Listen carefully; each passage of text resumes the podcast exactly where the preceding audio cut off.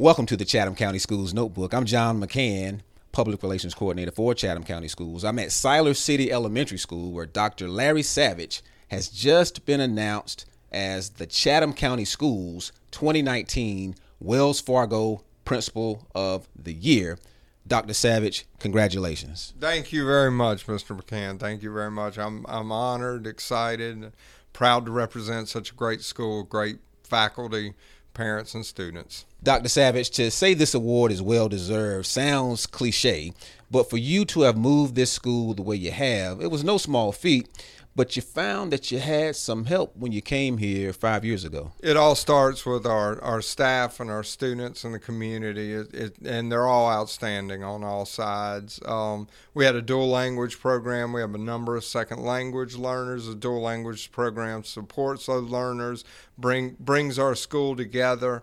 Um, so it, it starts with all those key ingredients. I think the things that we've done really well here is to build on those ingredients and decide on a common vision and, and march arm in arm towards that vision. We've got everyone pulling in the same direction and believing in what we're doing in. And we've been able to make a real difference with our students because of that. A couple years ago, this school was on that list of schools regarded as low performing. You, you were D school.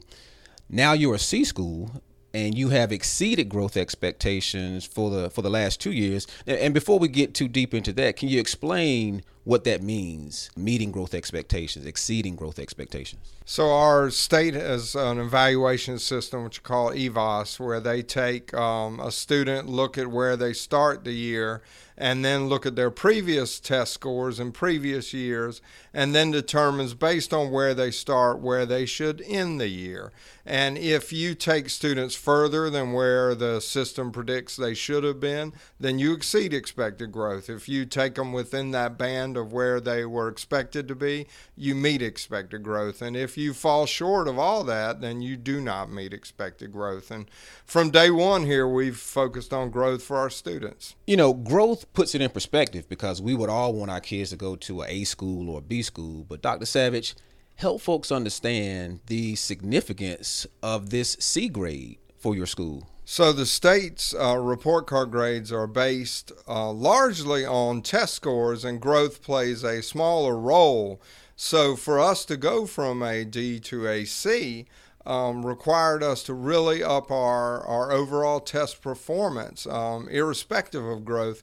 And we've raised our performance composite in the last two years from a 50 to a 67. And that was necessary to get to AC. We're not done there. We're pushing for a B at the end of 2018 19. That's one of our major school goals for the year. How close were you to a B this time around? We were three points away. We needed to be at a 70, so we're almost there, and, we're going to do it. All right. Well, Dr. Savage, you, when your school came off that low performing list, you said there was no time to rest, there was more work to do. But, Dr. Savage, now that you're the principal of the year for the school district, I mean, come on. You can kick your feet up a little bit, can't you? Still no time to rest.